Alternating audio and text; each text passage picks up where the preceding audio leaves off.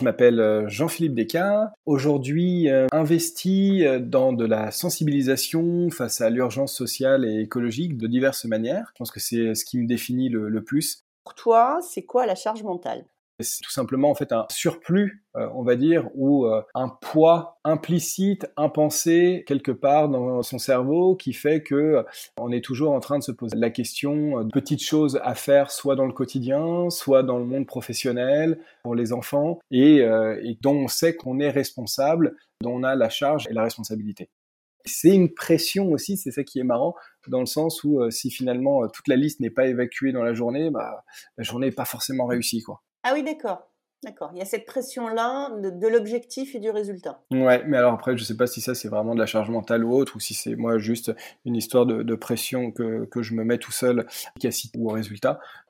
Je me demande euh, si le fait de vouloir avoir fini sa liste, cette pression au résultat, c'est pas aussi le résultat euh, d'un formatage dans une économie libérale et capitaliste? Ah bah si, sûrement, oui, ouais, tout à fait, complètement même. Alors je sais pas si c'est le fait d'être d'une économie libérale ou euh, et capitaliste, mais, euh, mais le fait de, de l'efficacité en fait, de rechercher euh, tout le temps l'efficacité, la productivité, euh, ouais, tout à fait. C'est très très clairement lié en fait au système de valeurs dans, dans, dans lequel on baigne. Et ce qui veut dire que, alors j'avais jamais fait ce parallèle-là, mais ce qui veut dire que finalement, détricoter sa charge mentale, renoncer à cocher ses listes, se coucher serein en se disant j'ai pas tout fait aujourd'hui et cool, c'est une forme de résistance euh, au système capitaliste?